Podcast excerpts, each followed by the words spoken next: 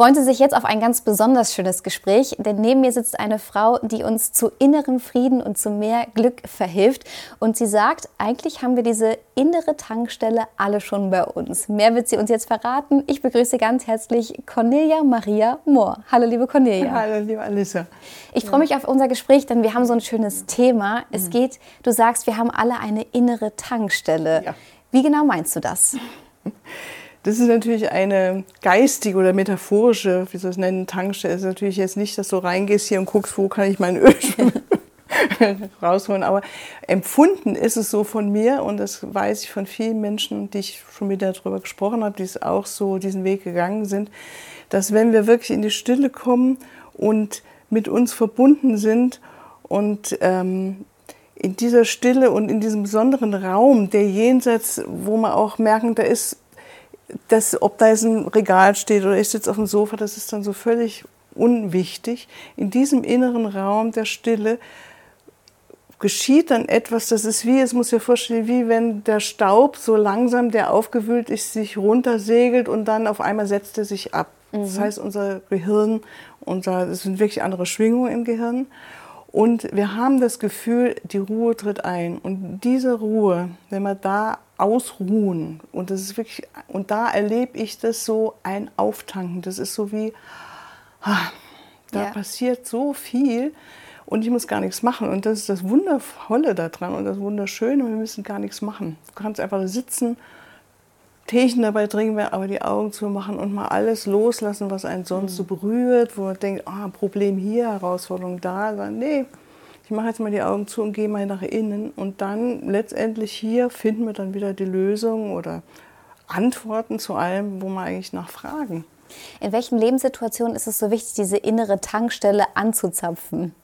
Also die innere Tankanstalt, ich mache es zum Beispiel jeden Tag tatsächlich. Wow. Ja, ich setze mich morgens hin, mache mir eine innere Ausrichtung, mal kürzer, mal länger. Ja, also ich liebe es tatsächlich, mir die Zeit zu nehmen, auch länger mal zu sitzen, weil dann das ist es wirklich so, ich komme so erholt da raus. Weißt du, ich bin immer wieder jemand anders, eine andere als die, die sich hingesetzt hat. Mhm.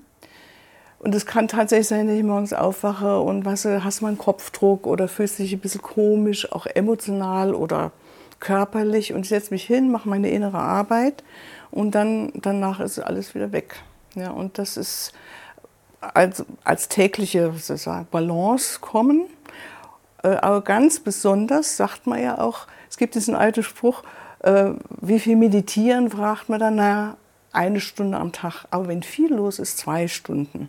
Und das kennen wir alle. Wenn viel los ist und du hast wirklich eine Herausforderung oder ja, es tobt das Leben mhm. sozusagen. Ja. Und dann verlieren wir uns so gerne im Außen, was dann alles im Außen passiert und was wir machen können und da, da, da. Und dann sagen, okay, und jetzt nochmal, deshalb dann auch mal ruhig innehalten. Und es muss ja nicht viel sein. Eine Tasse Tee, dir machen oder einen Kaffee und dich hinsetzen und einfach sagen, okay, und ich gucke zum Fenster raus und sonst nichts und lass einfach mal die Gedanken durchrattern. Aber ich folge nicht mehr. Ich springe nicht auf wie so ein Affe auf den nächsten Baum, sondern ich beobachte die Affen da im Gehirn. Mhm. So diese Metapher finde ich ganz schön. Oder wie Wolken am Himmel gibt es ja auch diese Metapher. Ne? Total. Und dieses so zur Ruhe kommen, das ist wirklich, was einen aufladen kann. Und weil wir auch dann in Kontakt kommen, immer mehr mit unserem Herzen, mit unserer Liebe, mit unserer Dankbarkeit. Das ist natürlich ein Weg, jetzt wenn man schon fragen, ja, wie machst du das, wenn du gerade völlig aufgeregt bist? Ja, das sage ich, Am besten ist es, ich, das mache ich tatsächlich, überlege mir dann, wofür bin ich eigentlich dankbar. Mhm. Und dann denke ich mir, wow, was für, meinetwegen, ich bin jetzt ganz aufgeregt ja, in irgendeiner Situation, denke ich mir, oh, ich danke dafür, dass das Leben so spannend gerade ist, doch so echt ein Abenteuer mal wieder. Dann komme ich wieder in die gute Seite. Ne? Die negative Seite ist Furcht, oh, könnte was schief gehen, das ist dann mhm. der innere Kritiker.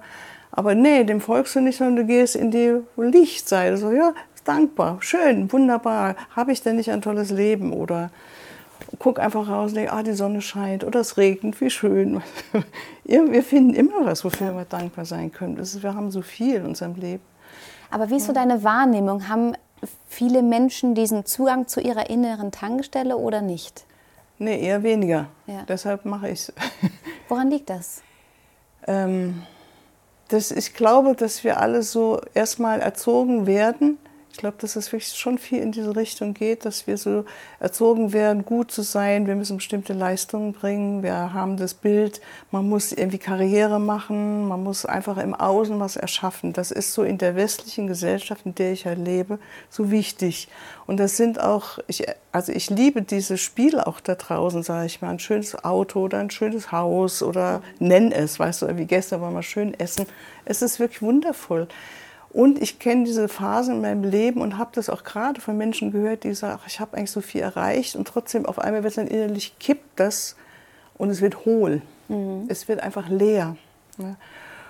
Und warum wir da hinkommen, ich glaube, es ist wirklich diese Jagd nach all dem Äußeren. Nicht mehr, wir haben es verlernt.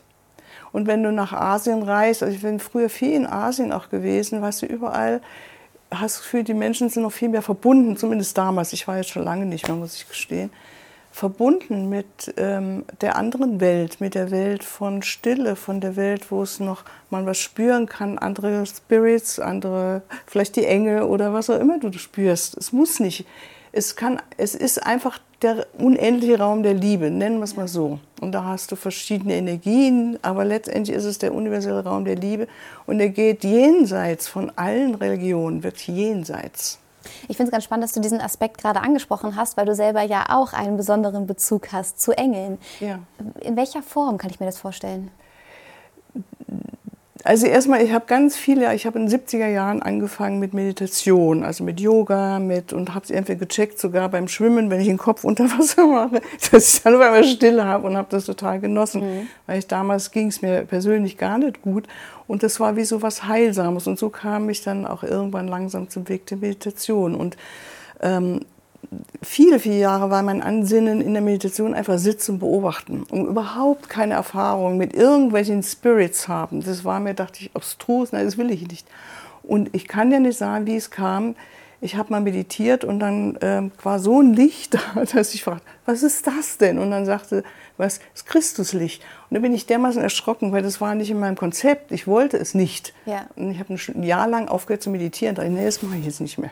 Oh, so, um Gottes Willen, jetzt sehe ich auf einmal was. Ja. Aber es war was geöffnet, weil ich dachte irgendwann, ja, wenn das kommt, dann hat es ja vielleicht was mit mir zu tun.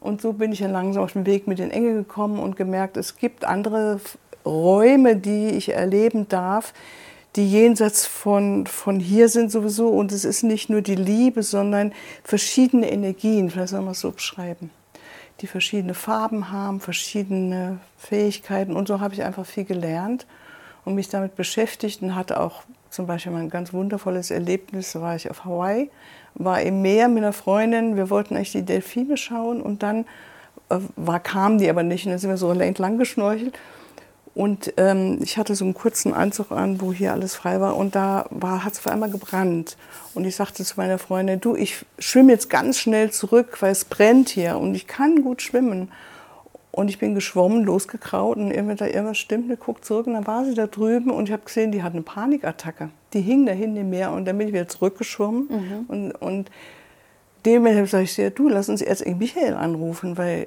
es ist hier, hört uns keiner. Du bist mhm. so weit vom Ich. Es war wirklich eine, ich wusste, in dem Moment habe ich sofort von Schmerz, jetzt war völlig egal. Ja. Wirklich eine schwierige Situation. Und dann, in, und wir haben es geschafft, sie, dass sie wieder rauskam. Wir sind geschwommen, sie wollte immer wieder aufgeben. Und dachte, nee, nee, komm weiter, jetzt irgendwie Michael. Und, und wir kamen tatsächlich an. Und das war für mich so wie, wie so eine Einweihung, könnte man sagen. Ey, wir sind, du bist beschützt, du bist umgeben, die Engel wollen mit dir sein, wenn du möchtest. Mhm. Und das ist halt ein Grundprinzip, wenn wir mit den Engeln arbeiten. Wir dürfen sie fragen, bitten. Mhm. Und jeder hat eben einen Schutzengel. Und ich spüre das und ich erlebe es wahr und sehe es immer mehr auch und ich fühle halt mehr. In deiner Arbeit, wo genau hilft dir das oder wie? In meiner Arbeit hilft es mir tatsächlich, ich bin ja eigentlich psychotherapeutisch unterwegs, hilft es mir, dass ich merke, die Menschen, die offen sind auch für diese geistige Welt oder einfach ich sage, hey, darf ich Gott mit einladen, das, was mhm. wir machen, dass es wirklich leichter geht. Das ist meine Erfahrung jetzt über all die Jahre. Es geht immer alles, weißt du, denn mir auch Menschen, die da jetzt nicht den Zucker haben. Es geht da auch. Wir finden immer Wege. Wir haben so viele innere Möglichkeiten. Was wir aus der Hypnotherapie haben wir die inneren Ressourcen. Aber wenn ich die Engel einladen darf und wirklich spüre und die Menschen spüren das vor allen Dingen, dann kann es sein, dass die auf einmal aus einer Problemsituation, wo es Gefühl es gibt keinen Ausweg nach rechts, links und dann verbinden sich nur mal, sag ich, versuch's doch einfach mal oder stell dir vor, da kommt jetzt ein Enge. Ich weiß auch nicht, irgendwas wird dann vielleicht in unserem Unterbewusstsein angedockt, wo etwas in uns eröffnet, so, ey, ich bin ja gar nicht allein, ich bin nicht nur der Mensch hier in diesem physischen Körper, sondern es gibt mehr. Und dann finden die auf einmal Lösungen und sind so beglückt, dass es was Größeres gibt, was sie jetzt spüren dürfen. Und wenn wir Liebe spüren, beglückt uns alle. Und mhm. wenn du Liebe spürst, nicht nur von einem Menschen da draußen, der dich liebt, das ist so wundervoll. Und gleichzeitig, wenn ich alleine bin, und wie oft haben wir Situationen im Leben, wo wir einfach alleine sind, weißt du? Ja, das ist so schön, wenn man weiß, man hat diesen mhm. Support auch wirklich. Mhm was hast du alles schon gemacht? Weil du hast jetzt gerade immer mal so nebenbei Ange Andeutungen getroffen, was du alles schon für Ausbildung gemacht hast. Vielleicht kannst du das mal kurz zusammenfassen. Oh mein Gott. Also ich bin erstmal von Haus aus Diplompädagogin, habe äh, Erziehungswissenschaften studiert und äh, war dann eben lange auf dem spirituellen Weg. Und äh, nachdem ich dann nur noch das Ziel hatte, ein bisschen verrückt damals, aber ich wollte eigentlich nur die Erleuchtung und sonst nichts anderes.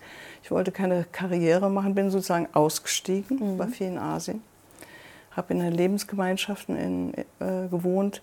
Das war alles eine sehr spannende Zeit, viel Meditation und danach wollte ich halt wieder was anderes machen und da musste ich erst wieder meinen Weg finden.